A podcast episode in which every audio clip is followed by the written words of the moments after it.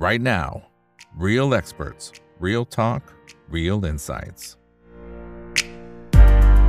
สวัสดีครับ สวัสดีเพื่อนๆนักทุนทุกคนนะครับนี่คือ right now by อีกบรรพททุกเรื่องที่นักทุนต้องรู้นะครับและสำหรับวันนี้เรื่องที่เราต้องรู้ ถือว่าเป็นเมกะเทรนที่เรานั้นห้ามกระพริบตาเลยนะครับ โดยเฉพาะคนไหนที่เป็นนักลงทุนและอยากหาหุ้นกลุ่มเติบโตเนี่ยนะครับกลุ่มนี้น่าสนใจมากๆนั่นคือหุ้นกลุ่มอาหารสัตว์เลี้ยงนั่นเองนะครับวันนี้รับเกียรติจากพี่หมูครับคุณสุวัสดิ์สินสาดูครับกรรมการผู้จัดการบริษัทหลักทรัพย์ที่ปรึกษาการลงทุน FSS International จำกัดครับสวัสดีครับพี่หมูครับผม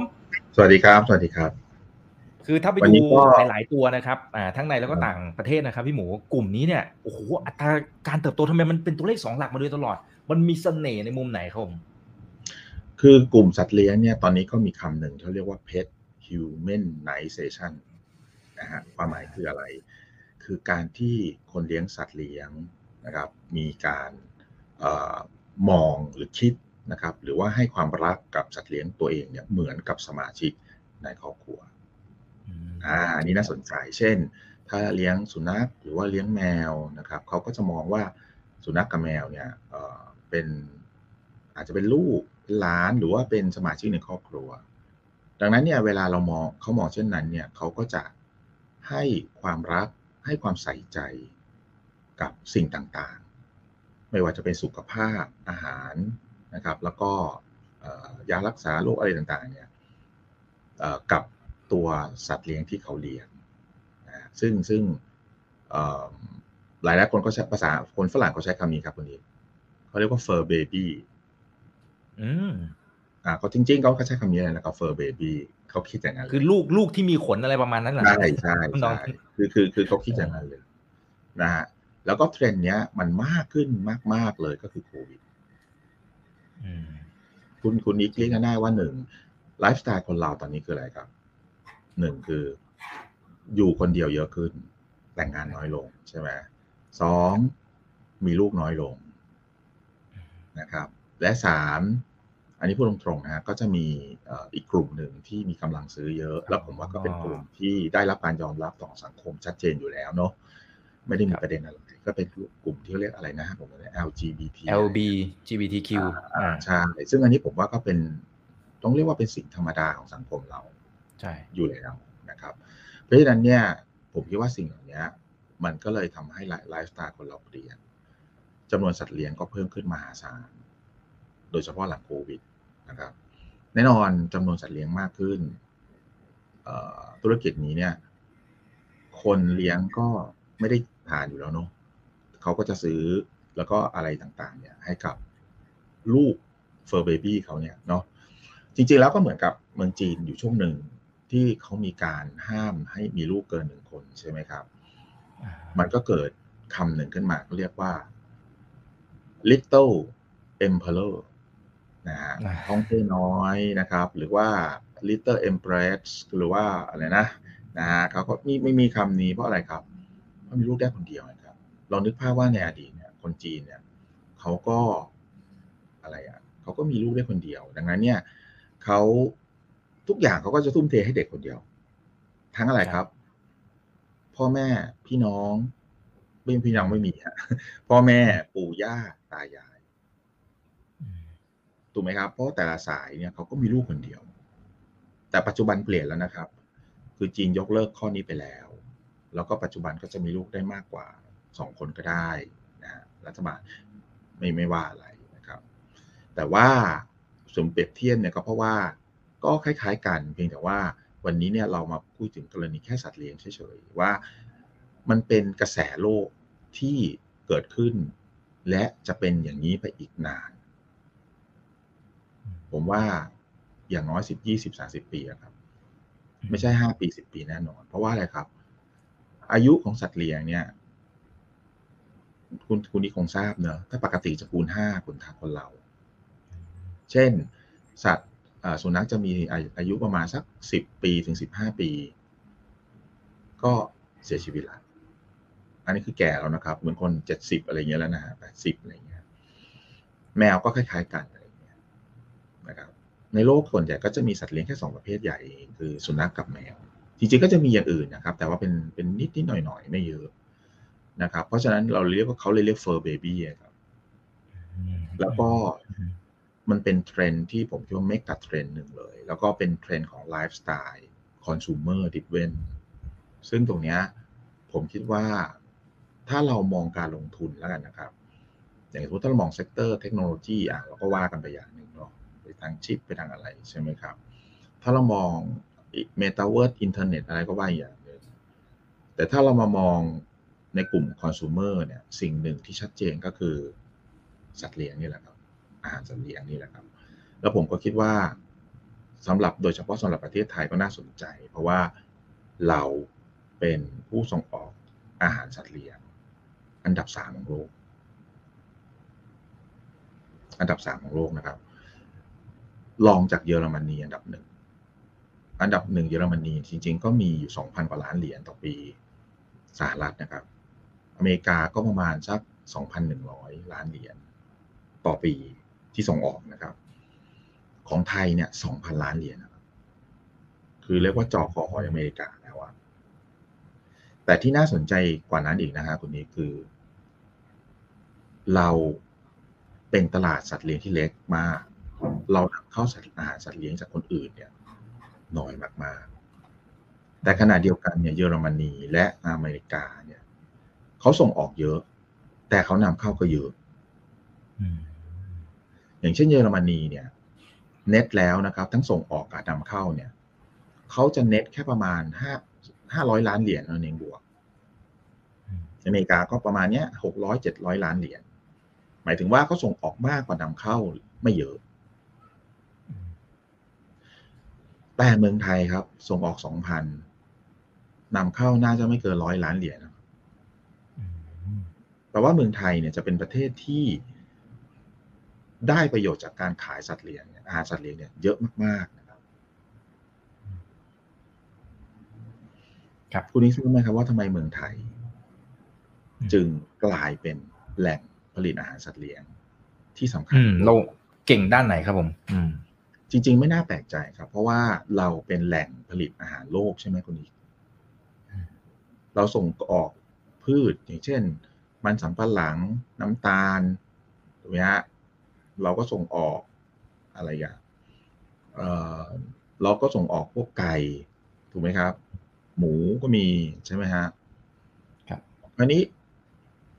สิ่งที่ใช้เป็นวัตถุดิบสำหรับอาหารสัตว์เลี้ยงคืออะไรมา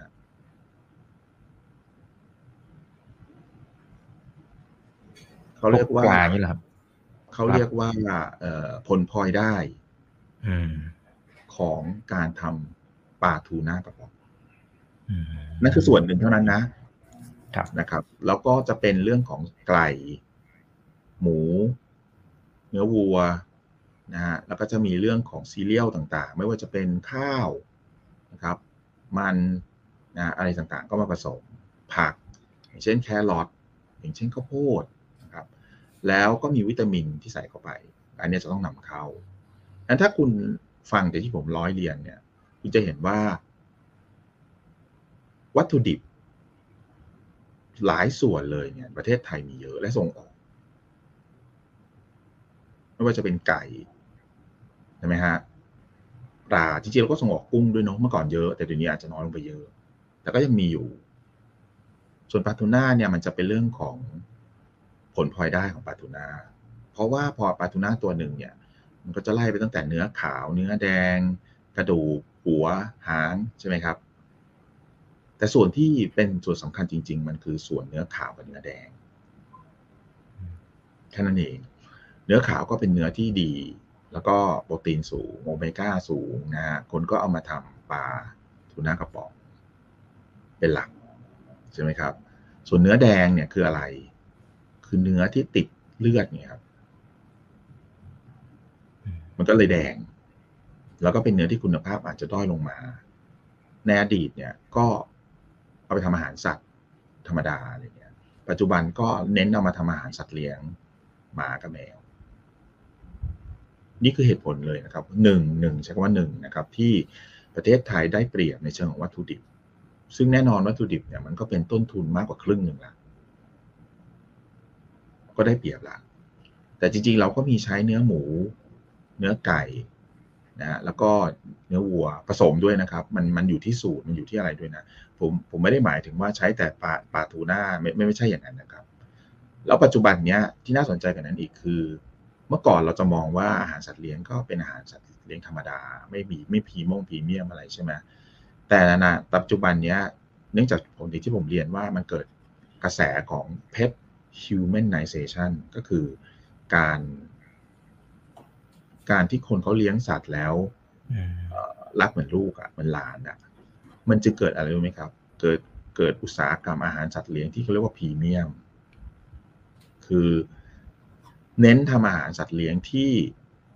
คุณภาพคนกินได้คือเราสามารถเปิดมากินได้เลยอะอืมทั้งสะอาดทั้งทั้งคุณภาพสูง เพียงแต่ว่ารสชาติอาจจะไม่ไม่ไม่คุ้นลิ้นเรา เนื่องจากว่าอะไรใช่ไหมฮะว่าอาหารสัตว์เลี้ยงเนี่ย สุนัขกับแมวเนี่ยเขาจะทานแบบจืดๆถูกใช่ไหมอืมคือเพราะว่าไตเขาเนี่ยจะไม่ได้ดีเท่ากับคนเราทั่วไป ถ้าคุณเน้นเอาให้เขากินเค็มๆอะไรเหมือนคนกินนะเขาจะตายเร็ว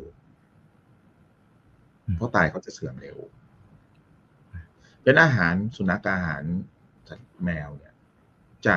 เป็นอาหารที่ค่อนข้างจืด ถ้าอารมณ์เหมือนกับ คนเราชอบทานอาหารจืดๆอะคุณคนนี้ไปในแนวนั้นนะครับ แต่ว่าถ้าถ้าพูดถึงวัตถุดิบเนี่ย ไม่ต่างกันเลยนะครับ เช่นคนเราเนี่ยทานอาหาร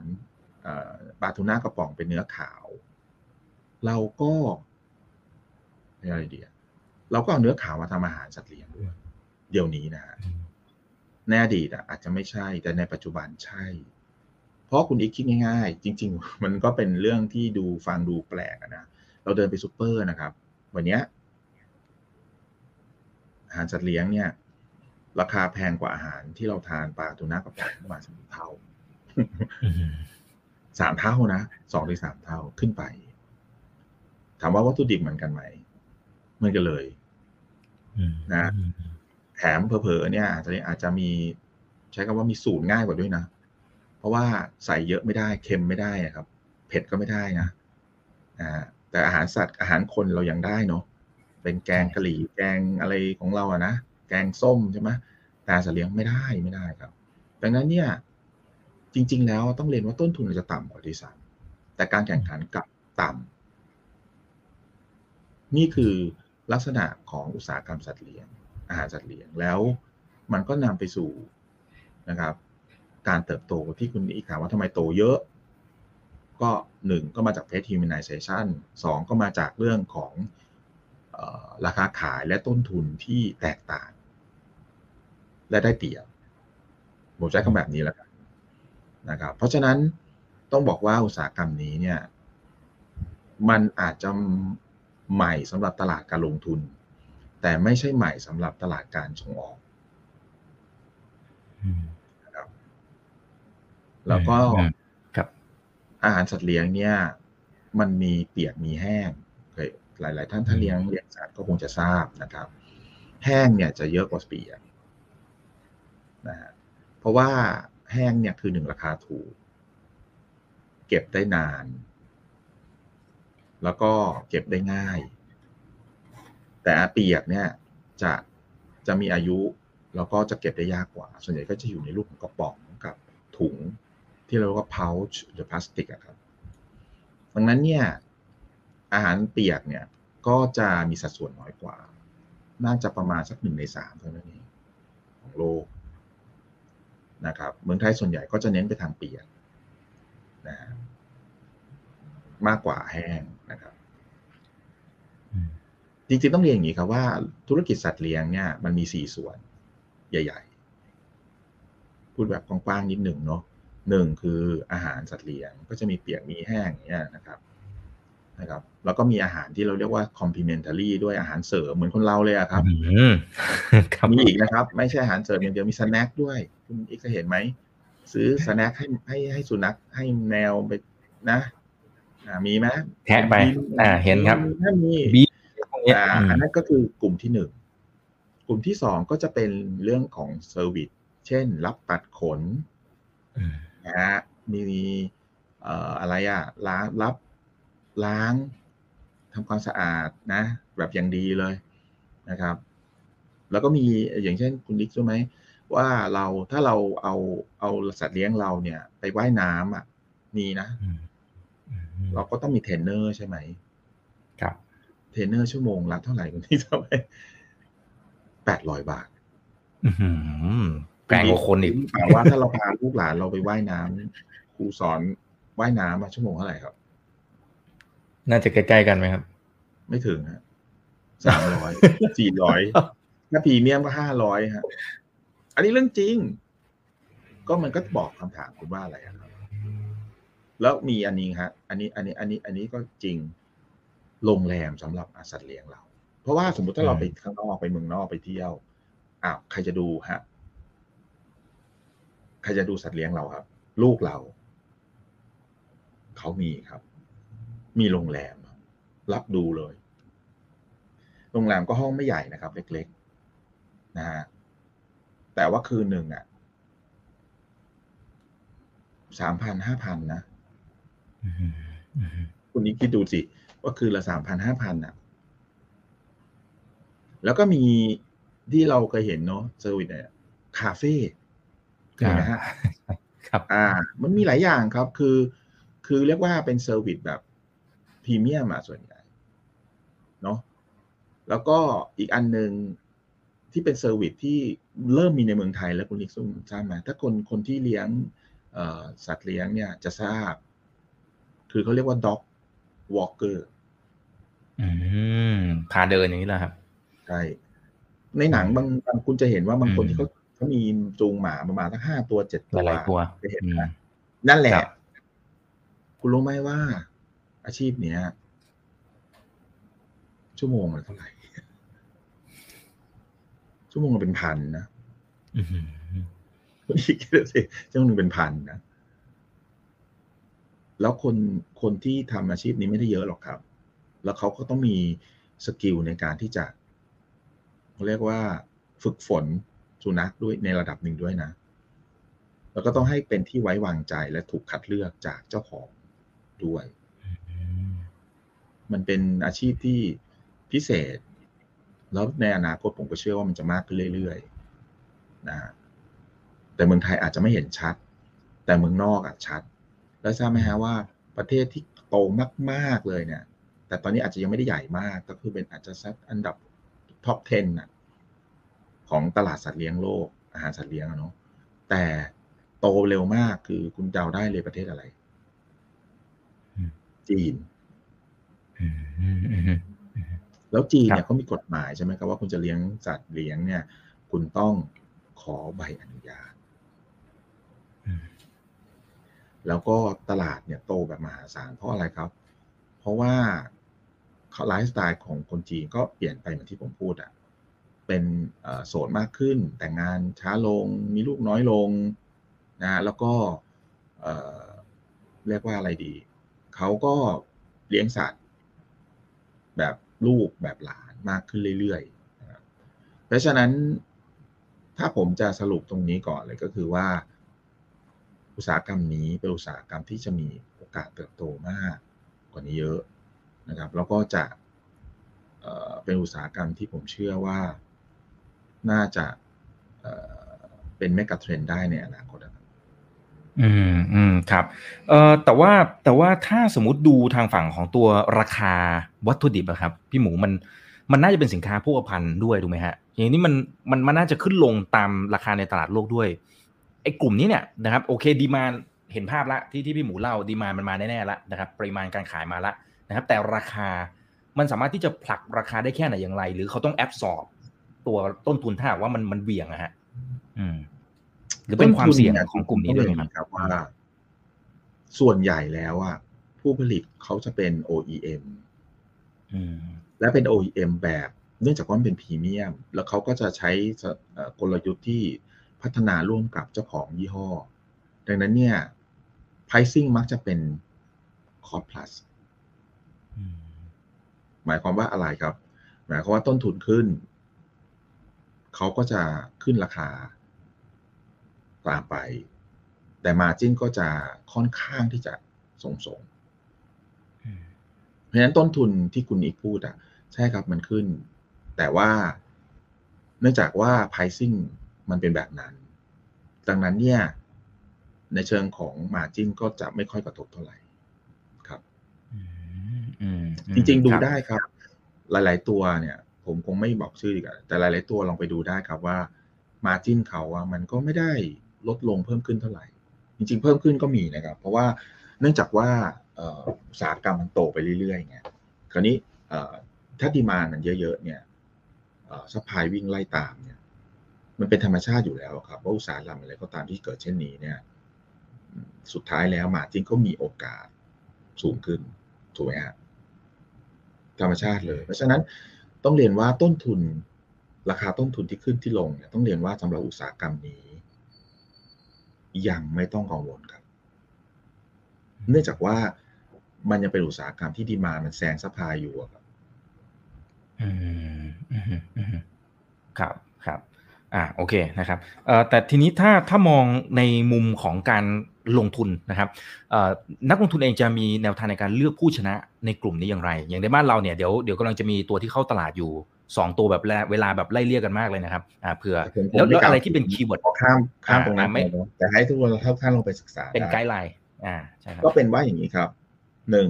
เวลาผมดูหุ้น ผมดูแบบกว้างๆดีกว่า อุตสาหกรรมเนี่ยชัดเจนอยู่แล้วเนาะเติบโต ใครจะเป็นใครจะเป็นคนที่เกาะไปกับอุตสาหกรรมดีกว่า ใช้คำว่าหนึ่งเมื่อกี้ผมพูดแล้วว่า คนที่ได้เปรียบต้นทุนคือประเทศไทย เพราะฉะนั้นคุณก็ต้องมองหาคนที่ได้เปรียบแบบนั้นมาแบบนี้เข้าใจใช่ไหมฮะก็คือ เช่นเขาอาจจะมีธุรกิจเลี้ยงไก่ สมมุติผมสมมุติเฉยๆหรือธุรกิจทำปลาทูน่าอ่า อย่างนี้ยเป็นต้น เพราะว่ามันคือมันคือวัตถุดิบนะครับ ที่เรามีเหลือ เฟือ แล้วก็เยอะนะฮะอันที่สองนะครับ ก็ต้องดูว่าอยู่ในอุตสาหกรรมนี้นานไหม ถ้าอยู่นานเนี่ยก็โอกาสที่จะเอ่อยึดครองมาเอ่อส่วนแบ่งตลาดได้สูง แล้วก็ยั่งยืนเนี่ยสูง เพราะว่าต้องบอกอย่างนี้นะครับว่าธุรกิจทำอาหารสัตว์เลี้ยงเนี่ย switching cost ของผู้ผลิตเนี่ยก็ก็เยอะเหมือนกันนะครับคือ แล้วก็มันจะมีความแตกต่างธุรกิจอื่นอยู่อย่างหนึ่งคือ ธุรกิจอาหารสัตว์เลี้ยงเนี่ย ถ้าเป็นสินค้าเนี่ยเราจะเรียกว่า SKU ใช่ไหมครับใช่ไหมคือก็เรียกว่าจำนวนสินค้า เช่น กระป๋องแบบนี้กระป๋องก็เป็นอย่างนี้รสชาติอย่างนี้มันก็จะเปลี่ยน SKU ไปเรื่อยๆใช่ไหมก็คือชนิดของสินค้าใช่ไหมอาหารสัตว์เลี้ยงเนี่ยเขาแข่งกันที่แพคเกจจิ้งด้วยนะคุณสังเกตไหมอืม คุณไปดูสิแพคเกจจิ้งนี่โอ้โหตื่นตาตื่นใจอะเวลาเราไปดูอะกว่ากว่าของอาหารคนอะเอาเอามันเป็นเรื่องจริงครับนะครับแล้วแล้วคุณคิดว่าอย่างคนที่ซื้ออะไม่ได้ทานถูกไหมอืมใช่ครับ ซื้อให้แต่แปลกซื้อให้ลูกแพคเกจจิ้งอะต้องแบบว่าทำให้มันตื่นตาตื่นใจ เออ คุณว่าแปลกไหมอืมอืมครับอ่าอันนี้ผมว่าคุณค้าจะเข้าใจว่าเพราะอะไร เพราะว่า อยากจะทำให้คนที่ซื้อมั่นใจว่าสินค้าดี อันนี้เนี่ยมีคุณภาพอืมอันที่สองคือแน่นอนคุณภาพก็ต้องมี อันนี้ชัวร์อยู่แล้ว อันนี้ไม่ต้องห่วงคุณภาพต้องมีอยู่แล้วครับนะ ก็ ก็เรียนว่า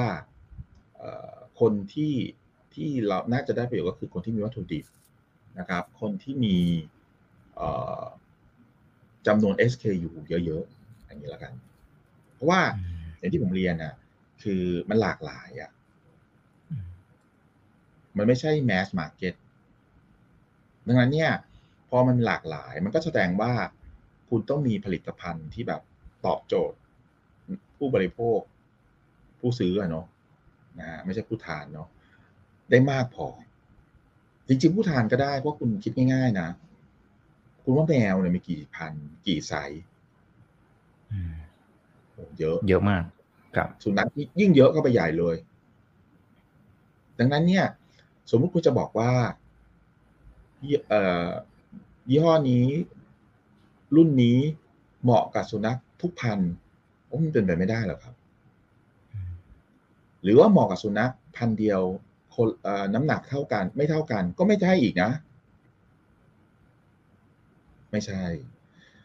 เหมือนเราเราเราซื้ออาหารวันนี้ เราอะ จะต้องดูว่าวันหนึ่งอะอย่างไม่ใช่เคยพูดไงฮะวันหนึ่งเราต้องได้กี่กิโลแคลอรี่ใช่ไหมครับสองพันกว่าเราต้องได้ไขมันเท่าไหร่คาร์โบไฮเดรตเท่าไหร่โปรตีนเท่าไหร่คุณพีพอทราบเนอะวันหนึ่งเราจะมีว่าอย่างน้อยต้องได้เท่าไหร่ เวลาอาหารคนเนี่ยเราจะมองว่าอันนี้หนึ่งเสิร์ฟหนึ่งถุง มีไอ้นี่เท่าไหร่ไอ้นี่เท่าไหร่ถูกถูกถูกไหมครับ เราจะรู้ว่าเอ้ยถ้าเรากินในนี้เยอะ โปรตีนจะเกิน หรือว่าเกลืออาจจะเกิน ไขมันอาจจะเกิน ถูกไหมครับอันนี้อันนี้คือกรณีอาหารคนนะ แต่อาหารสัตว์อะไม่ใช่รู้ป่ะอาหารสัตว์เนี่ยกลับข้างกันเขาจะมีเขียนไว้ในฉลากว่า อาหารอันเนี้ย มีโปรตีนน้อยที่สุดเท่าไหร่อืมคืออาจจะสมมติสิบเปอร์เซ็นนี่ผมจำตัวเลขไม่ได้เนอะคาร์โบไฮเดรตกี่เปอร์เซ็นต์ ความชื้นกี่เปอร์เซ็นต์อะไรแบบนี้เขาจะเซตที่มินิมัมแล้วก็จะมีบอกเลยว่า วันหนึ่งอาหารสุนัขน้ำหนักเท่านี้นะครับ ต้องมีไอต้องต้องต้องต้องได้รับตัวไอเนี่ยสมมติโปรตีนวันละเท่าไหร่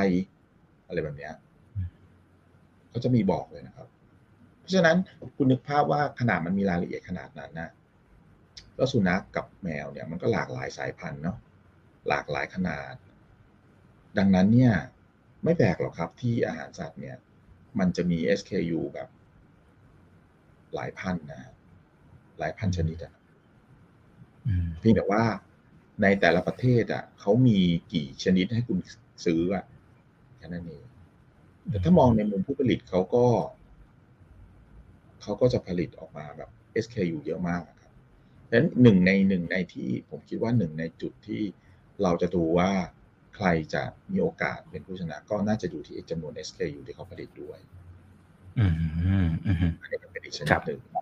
แน่นอนแล้วสุดส่วนที่สามที่สำคัญแล้วอาจจะเป็นเอ่อกรณีดูกว้างๆได้ทุกๆ sector ก็คือเรื่องของใครทำกำไรได้ดีกว่า ใครหมายถึงเอ่อ margin นะครับ หรือหรือ ROE หรือใครจะทำเอ่อการเติบโตได้ดีกว่า ซึ่งแน่นอนในอุตสาหกรรมเดียวกัน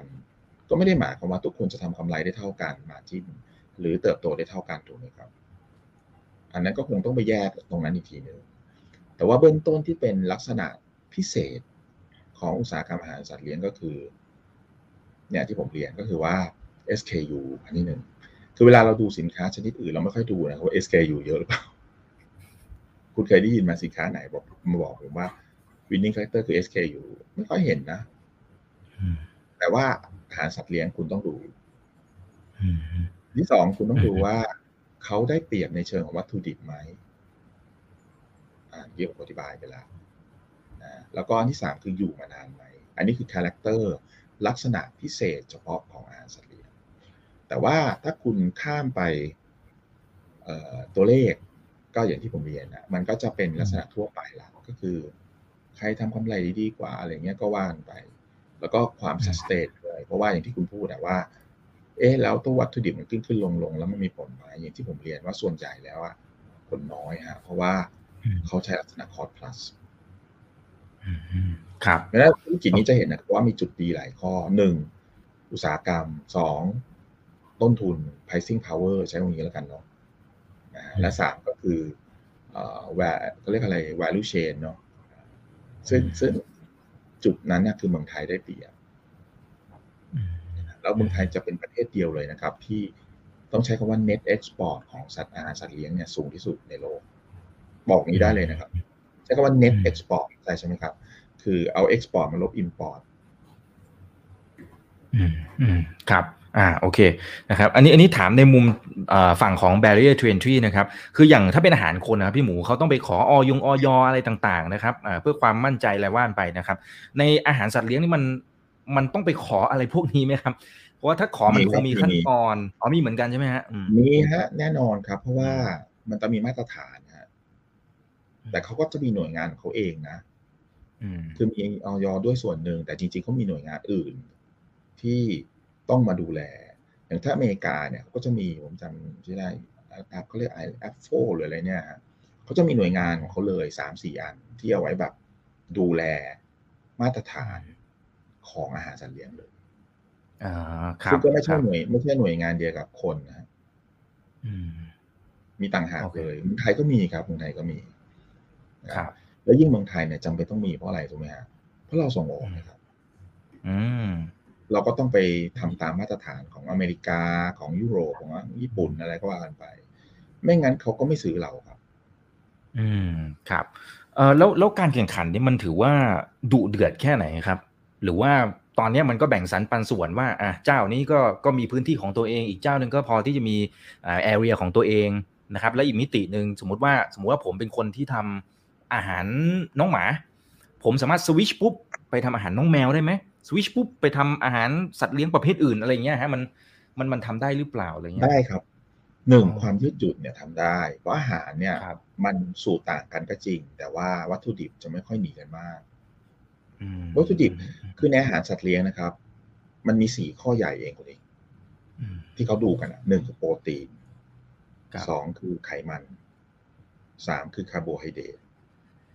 และสี่คือภาษาอังกฤษเขาเรียกว่า inclusions คืออะไรที่รวมเข้าไปที่เหลือ คืออะไรบ้าง เช่น คุณอยากจะได้ลดลด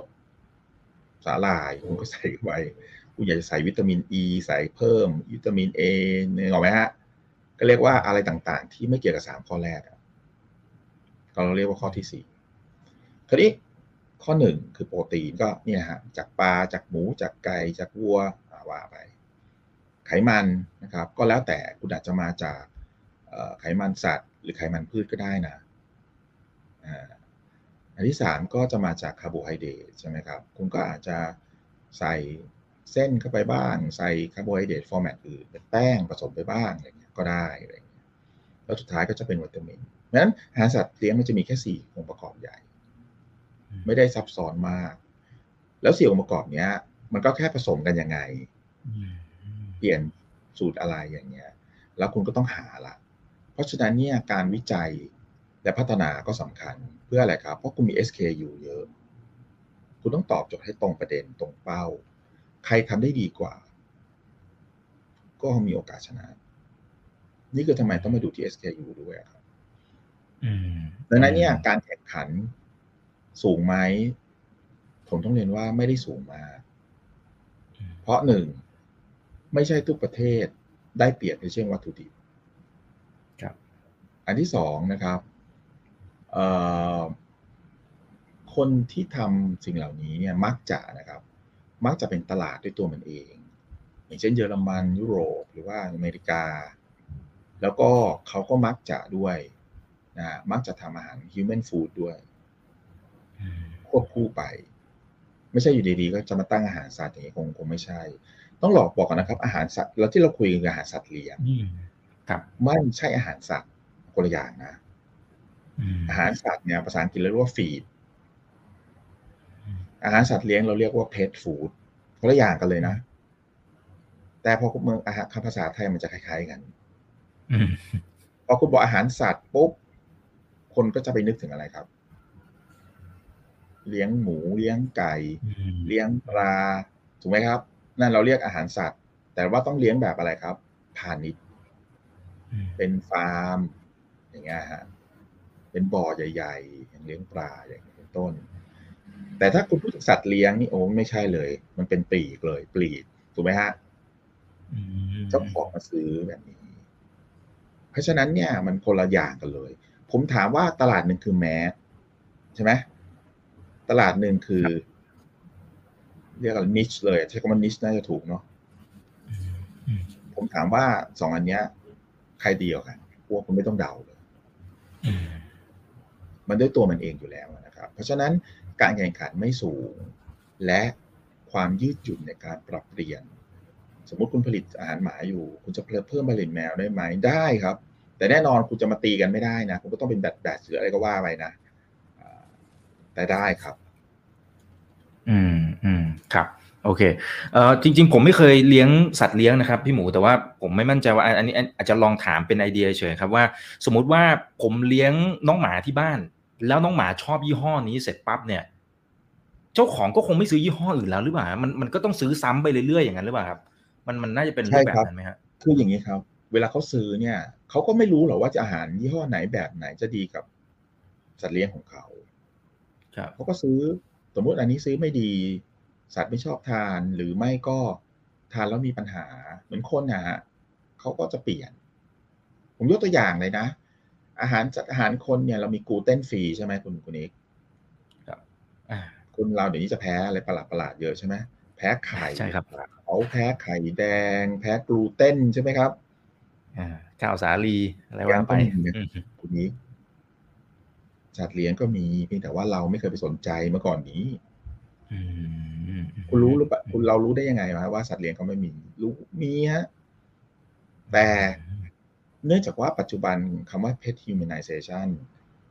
ทำให้คนเลี้ยงสัตว์เลี้ยงเหล่านี้ เจ้าของเนี่ยเขาให้ความสำคัญกับสิ่งเหล่านี้ด้วยอืมเพราะฉะนั้นยิ่งมันก็ยิ่งทำให้อาหารสัตว์เลี้ยงเนี่ยพรีเมียมหนักก็ไปอีกอืมถูกไหมครับ ครับ เพราะฉะนั้น โดยกล่าวสรุปก็คือว่า คนที่เลี้ยงสัตว์เลี้ยงเนี่ย ปัจจุบันนี้เนี่ยเขามีแต่มองหาสิ่งที่ดีกว่า ไม่ใช่แค่สิ่งที่ดีนะครับ ให้กับเอา my fur baby อืมอันนี้เป็นเรื่องจริงเลยใช่ผมว่าถ้าใครที่เลี้ยงเลี้ยงเนี่ยจะทราบเข้าใจที่ผมพูด แต่ถ้าใครไม่เลี้ยงอาจจะไม่อิน ไม่เข้าใจนะครับ จริงๆ มันก็เหมือนกับ ถ้าคุณอีกไม่มีลูกคุณอีกจะเข้าใจไหมว่า เอ้ย เวลาเราไปซื้อของให้ลูกเราเราคิดอีกแบบหนึ่งเนาะบางทีซื้อซื้อซื้อปาเต้ให้ตัวเองยังคิดหนักกว่า ซื้อให้ลูกเลย จริงครับทีนี้ดีที่สุดต้องมอบให้กับลูกอืมเช่นเดียวกันเลยครับ คุณคิดอย่างนั้นกับอืมสัตว์เลี้ยงได้ ครับ เลย ไม่งั้นจะมีคนยกมรดก เยอะแยะให้ลูกให้ให้หมาให้สุนัขตัวเองไหมอะฮะอืมอืม ยังมีเลยในกรณีนั้น เพราะฉะนั้นเราครับไม่ต้องแปลกใจหรอกครับว่า pet humanization trend เนี่ยมันมีความสำคัญกับอุตสาหกรรมนี้มาก แล้วก็มันจะเป็นส่วนหนึ่งของชีวิตคนอีกมาก เพราะว่าคนที่ผมพูดไม่ว่าจะเป็นคนที่มีเอ่อเป็นโสดมากขึ้น แต่มีลูกน้อยลง หรือมันจะมีเทรนด์อีกอย่างหนึ่งนะคุณอีกคุณรู้ไหมอย่างอเมริกันเนี่ยเขาจะเลี้ยงสัตว์ก่อนที่จะมีลูกส่วนใหญ่ คุณรู้เพราะอะไรม อืม ฝึกเหรอครับ ทดลองไงเทรนนิ่งอ๋ออ๋ออ้าวใช่ไหมอืมอืม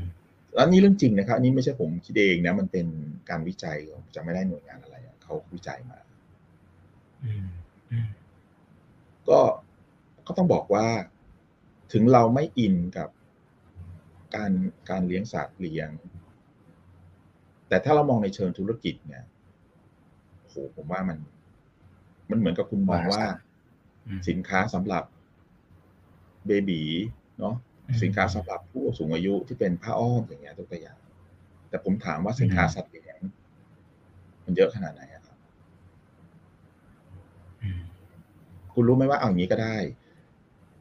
จำนวนประชากรที่มีสัตว์เลี้ยงเนี่ย ประเทศที่มีสูงที่สุดในโลกคุณรู้ประเทศอะไร เปอร์เซ็นต์ที่มีประชากรที่มีสัตว์เลี้ยงเนาะอินโดนีเซียครับอืมอืมคุณเชื่อไหมคุณอาจจะนึกว่าเป็นฝรั่งเนาะแต่ไม่ใช่ คุณอินโดนีเซียเนี่ยมีจำนวนหกเจ็ดสิบเปอร์เซ็นต์นะของจำนวนประชากรที่มีสัตว์เลี้ยงนะอืมเยอะนะครับสุดจะหกเจ็ดสิบเปอร์เซ็นต์นี่เยเยอะอะนะมากครับ เยอะมากนะครับ แล้วก็ฝรั่งก็เยอะครับ ฝรั่งก็เยอะฝรั่งห้าสิบ สี่หกสิบสี่สิบอะไรอย่างเงี้ยครับ แต่ไทยไม่เยอะครับไทยยังไม่เยอะ ส่วนใหญ่จะไปอยู่ที่วัดนะส่วนใหญ่อืมของไทยจะไปอยู่ที่วัดซะเยอะก็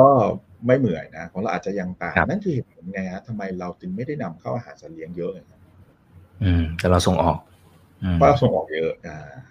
ก็เลยครับกลารอุตสาหกรรมที่ดี เพราะฉะนั้นใครที่มองหาอุตสาหกรรมที่เติบโตยั่งยืนอย่างต่อเนื่อง นะครับ แล้วก็การแข่งขันต่ำยังต้องเรียกว่ายังเป็น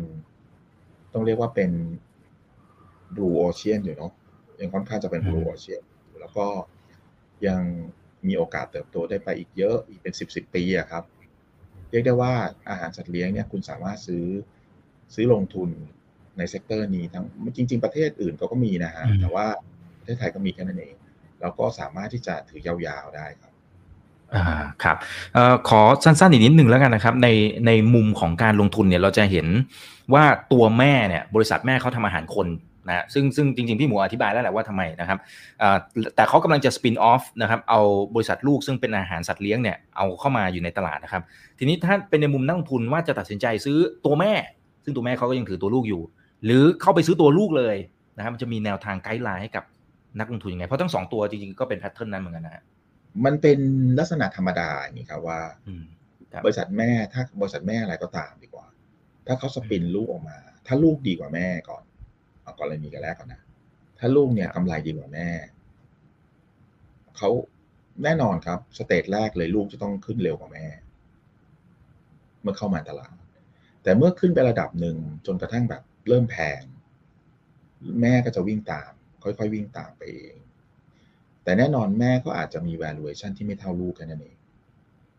อืมอ่าโดนดิสมัเขานเป็นหลักการทั่วไป เช่นอะไรครับ เช่นคุณพูดถึง advance กับ in touch อย่างเงี้ยเหมือนกันไหมฮะ คุณกำลังเพราะผมบอกคุณว่า advance ไป300บาท คุณว่า in touch ขึ้นมา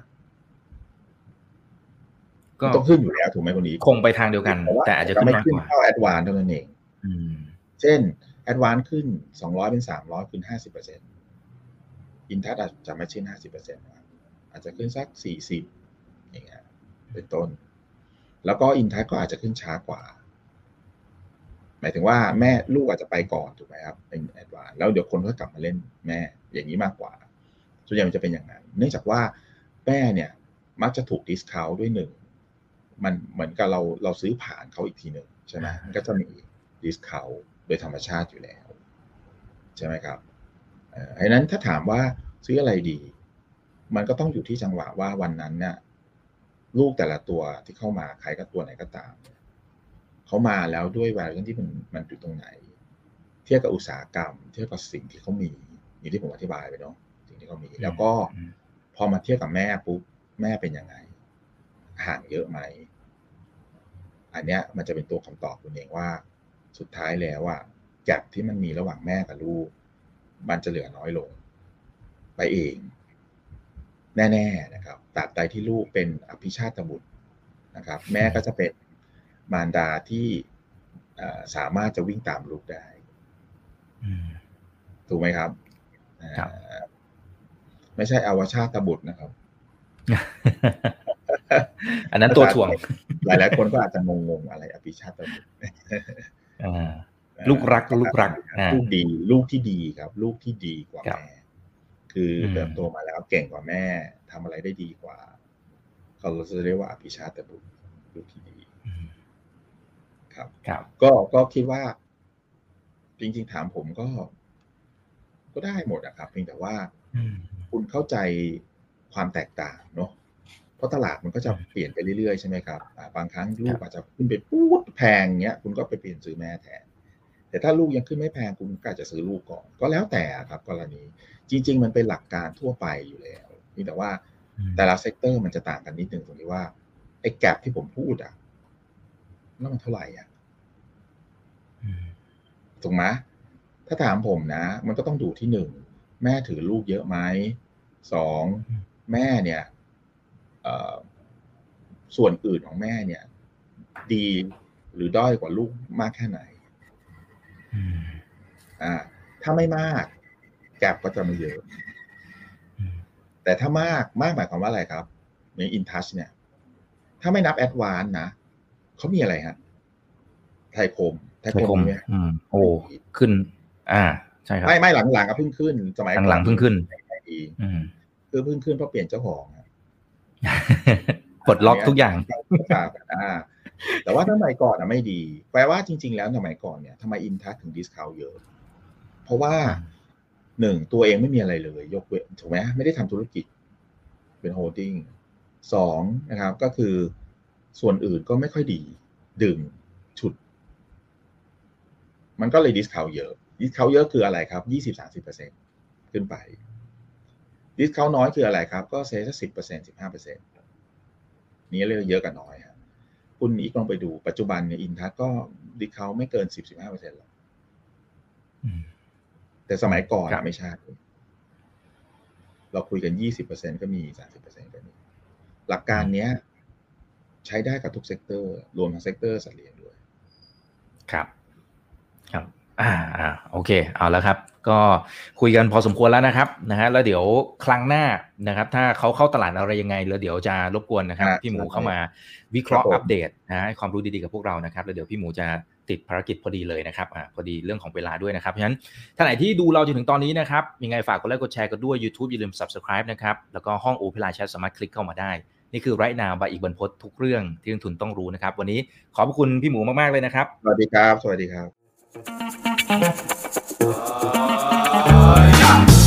ถ้าชื่นชอบคอนเทนต์แบบนี้อย่าลืมกดติดตามช่องทางอื่นๆด้วยนะครับ ไม่ว่าจะเป็น Facebook, YouTube, Line Official, Instagram และ Twitter จะได้ไม่พลาดการวิเคราะห์และมุมมองเศรษฐกิจ และการลงทุนดีๆ แบบนี้ครับ